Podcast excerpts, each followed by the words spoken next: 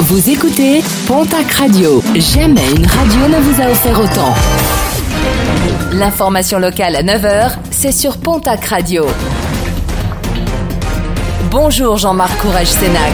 Bienvenue à vous et merci de votre fidélité. Deux hommes interpellés à Pau samedi dernier. Ils auraient tenté de jeter de la drogue par-dessus le mur de la maison d'arrêt de Pau.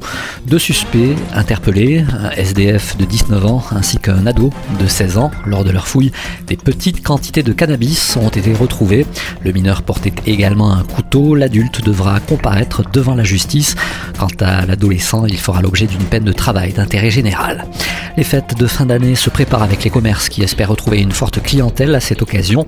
Une période particulièrement attendue également du côté des malfrats, avec une hausse traditionnelle des cambriolages et autres braquages. Pour les éviter, policiers et gendarmes seront une nouvelle fois mobilisés. Un dispositif de sécurité actuellement à l'étude dans plusieurs villes de la région. De nouvelles mesures pour le pouvoir d'achat et les mobilités du quotidien en Occitanie.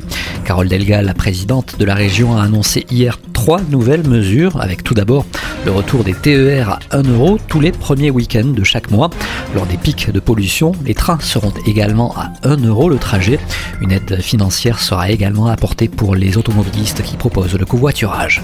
Faire une saison la plus proche possible de la normale, l'ambition hivernale des stations de ski pyrénéennes qui doivent faire face à la flambée du prix de l'énergie. Des stations qui ont élaboré des plans de sobriété énergétique afin d'atteindre les 10% d'économies demandées par le gouvernement. La vitesse des remontées sera réduite en fonction de la fréquentation. La production de neige artificielle sera également optimisée et le chauffage réduit dans les bâtiments.